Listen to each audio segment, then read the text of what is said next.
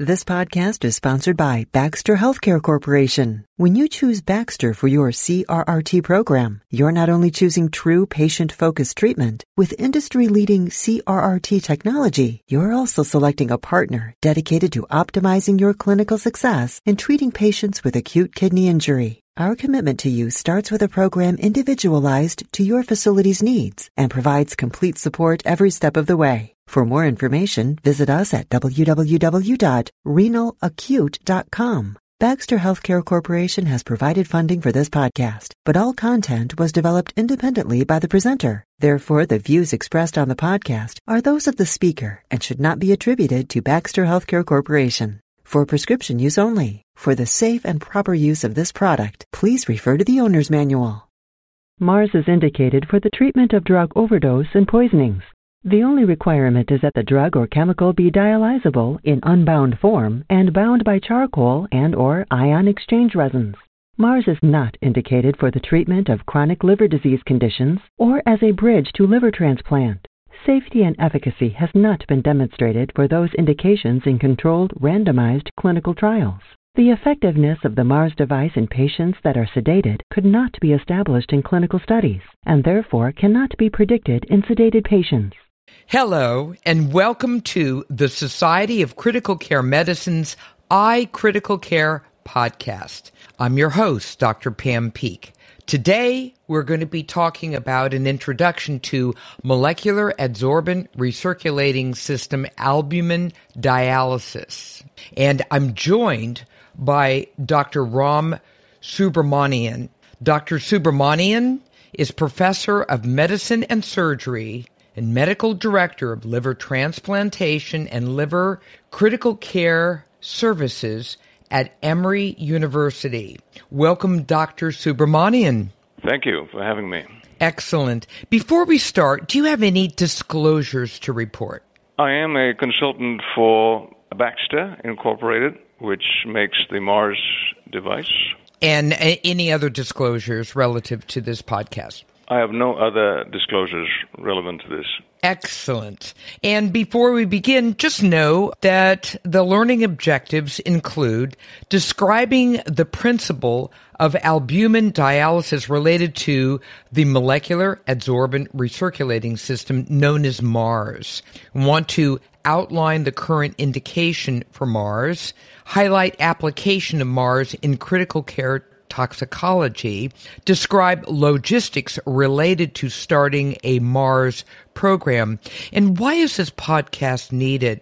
Well, it's needed to educate ICU and other clinicians on Mars as a therapy. The knowledge gaps that this podcast will address include allowing uh, clinicians to understand how Mars works and engage in understanding what patients are ideal for this therapy. Now, p- to put this in context, the extracorporeal techniques most frequently employed for the removal of toxins, and that includes drug overdoses and intoxication, are hemodialysis, continuous hemofiltration techniques, hemoperfusion, and the molecular adsorbent recirculating system known as MARS.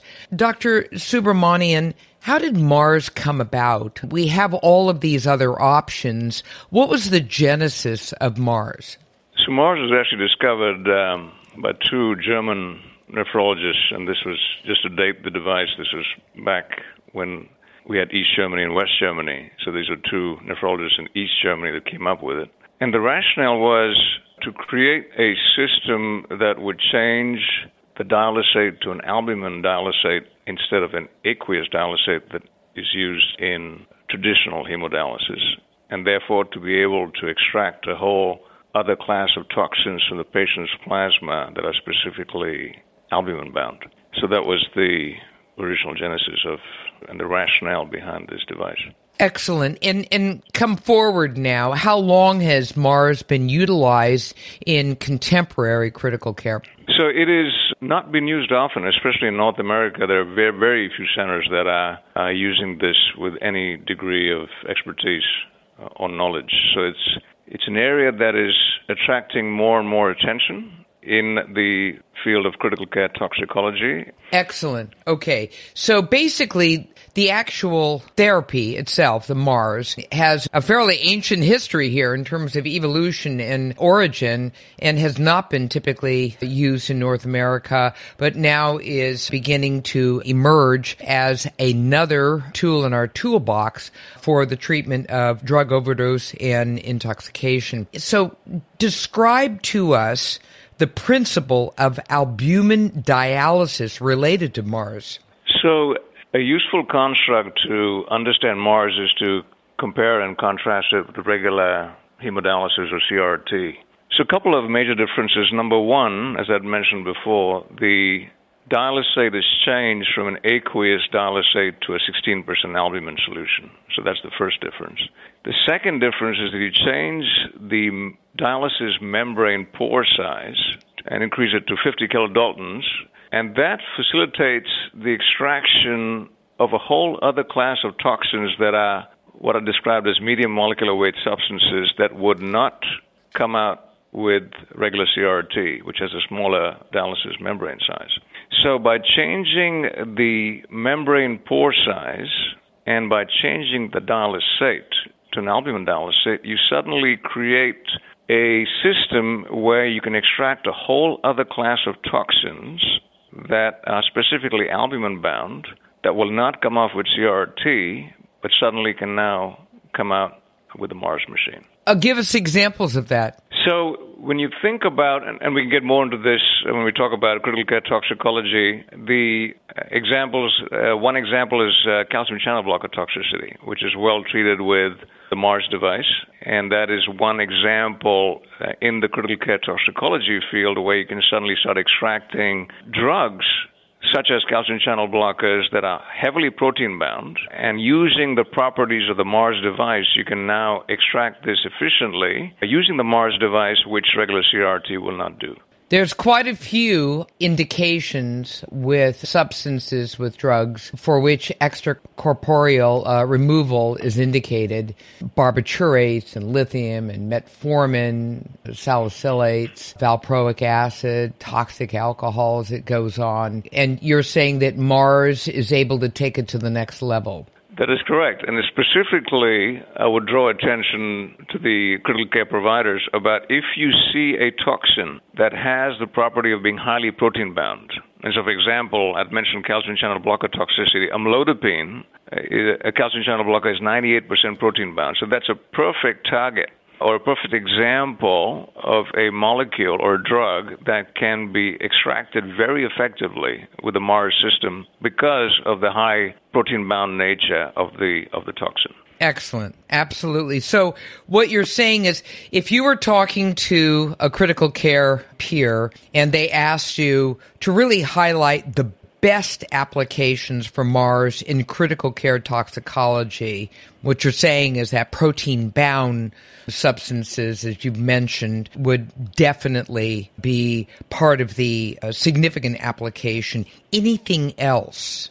So I think that is that is the the major sort of big ticket item to focus. So I'll give you to give you other examples of some of these drugs. So phenytoin is 90% protein bound, so that's a great example. And this is there there have been case reports written about the successful treatment of phenytoin toxicity. Lamotrigine is another example, which is which is less protein bound, is 55%. But the general consensus is if you have a drug or a molecule that is greater than 50% protein bound, and especially at higher levels, then we, you should definitely consider this strategy in the treatment of that specific toxidrome. Absolutely. And, and in drug overdoses per se, are there uh, top three to five that really seem to be most ideal for Mars in drug overdoses? So I think the data is still emerging. As we discover its utility, I think it's just a matter of time before poison control centers and critical care providers start identifying and looking at the albumin uh, or the protein bound nature of these substances. Things that have already been written about is calcium channel blocker toxicity. So diltiazem, amlodipine are perfect examples. As I'd mentioned, phenytoin has also been mentioned uh, and written about. So I think as there's more awareness of this technology, you'll see a, a greater uptick in its application and, and its utilization. The other thing I'd like to mention is there is a an epidemic, if you will, of herbal hepatotoxicity, which is a whole class of drugs or toxins that are that are this is sort of an unregulated market. And as we think about herbal toxicity and including hepatotoxicity, I think there may be an increasing application of the Mars device in that specific context, especially if you start identifying molecules that are highly protein. Okay, when you're talking about herbal toxicity, what are examples? So, if you look at, and again, it's hard to sort of tease this out because sometimes it's unclear which is the active ingredient in some of these herbal meds. But cases of uh, that we have treated here is we've treated kava kava toxicity, we've treated chaparral toxicity, we've t- treated even cases of green green tea overdose. We've treated examples uh, of uh, sort of including high androgen containing or testosterone containing compounds, which don't exactly fall in the herbal category, but they can be mixed in with it. So I share this with the audience because I think that is a a toxicology domain that is that is emerging, if you will, as we see more of it in uh, our ICUs and in our healthcare systems, and that may be an interesting opportunity to apply this device to. Very interesting. And correct me if I'm wrong, so many people out there in the populace who do over, oftentimes do it with more than one substance. This complicates things, doesn't it? It does. It does, and then becomes very challenging to identify the true inciting agent, as you mentioned, especially as if you have a co-ingestion. And as healthcare providers, we sometimes forget to ask whether there is a consumption of a herbal agent because we are looking at the conventional medication list. And so I think it behooves the provider to be asking about potential herbal toxicity, uh, especially when you have cryptogenic cryptogenic toxidrome. I, I think that this is such an important point because people are now basically self medicating. They may be on RX medications and then add herbals, and there are interactions which can be problematic. And they can also basically creative creatively come up with their own idea about what will be good for them. If one is good, three is better, a kind of a concept which we see in our patients so often. And, and this really is important. Most people out there, not our peers, so we're talking about our patients, consider herbal to be, and I quote, natural, therefore safe. And you could take as much of it as you want. So I think to your point, it is imperative to ask the question because we don't know. Describe the logistics that are related to starting a Mars program at your institution? So this has been an interesting journey. So we've been using Mars at Emory for over 10 years now. And as I reflect back on the experience, a couple of things to share with the uh, with the audience. Number one, it's a it's a team sport. You need the involvement of the of an intensivist, and these need to be champions: an intensivist, a hepatologist, and a nephrologist. I think those are the th- three important players, if you will, as you as you start thinking about starting a program, because they have to put their collective wisdom together to initiate a program. The second sort of feature, as I reflect back on our experiences, and I have had the good fortune of being part of a process, we have we have created a dedicated ICU for administering this technology, and we have dedicated nursing colleagues who have developed a passion for this technology, and we have a call pool to initiate the Mars system. And so, if I, if we decide to trigger Mars on a patient with some urgency, we are able to mobilize that specific cohort of nursing super users in Mars that are able to trigger timely therapy in a very effective and efficient manner. So I share that with the audience to say that in addition to the physician champions, you need your nursing colleagues to be passionate about initiating and continuing this therapy as well. I absolutely love this integrative approach. And so thank you for identifying the team members and the significance and importance of everyone working together to be able to execute an optimal Mars program. Do you have any other thoughts as we wrap up this introduction to molecular adsorbent recirculating system albumin dialysis or MARS? I look forward to a growing interest in this technology. And as people discover its utility, especially in critical care toxicology related to highly protein bound drugs, I think it's exciting technology moving forward, and I look forward to its application in the future. And are you available if somebody out there is uh, wanting to ask you a question since you have a program already up and running? Oh, most definitely. I would be glad to be of service to anyone interested in uh, starting such a program. Excellent. Thank you so very, very much. All right. Well, this concludes another edition of the iCritical Care podcast. Dr. Subramanian, thank you so much for your knowledge and your wisdom with regard to this issue. For the iCritical Care podcast, I'm Dr. Pam Peeke.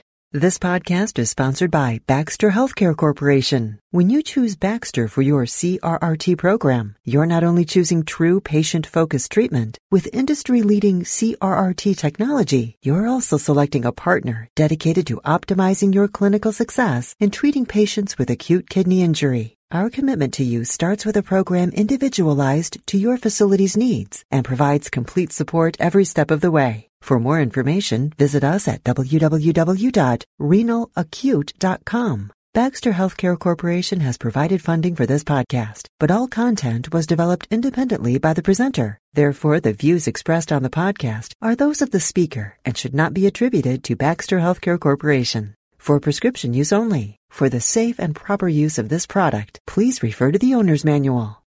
Mars is indicated for the treatment of drug overdose and poisonings.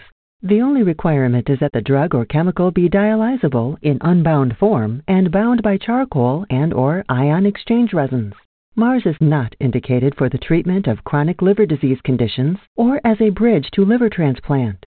Safety and efficacy has not been demonstrated for those indications in controlled randomized clinical trials. The effectiveness of the Mars device in patients that are sedated could not be established in clinical studies and therefore cannot be predicted in sedated patients. Pamela M. Peeke, MD, MPH, FACP, FACSM, is a nationally renowned physician, scientist, expert, and thought leader in the field of medicine.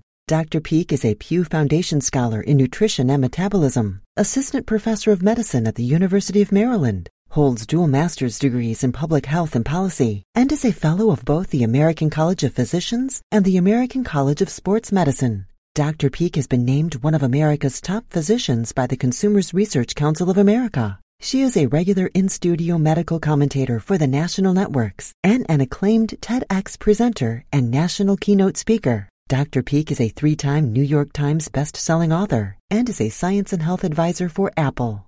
The Society of Critical Care Medicine podcast is the copyrighted material of the Society of Critical Care Medicine. All rights are reserved. Statements of fact and opinion expressed in this podcast are those of authors and participants and do not imply an opinion or endorsement on the part of the Society of Critical Care Medicine, its officers, volunteers, or members, or that of the podcast commercial supporter.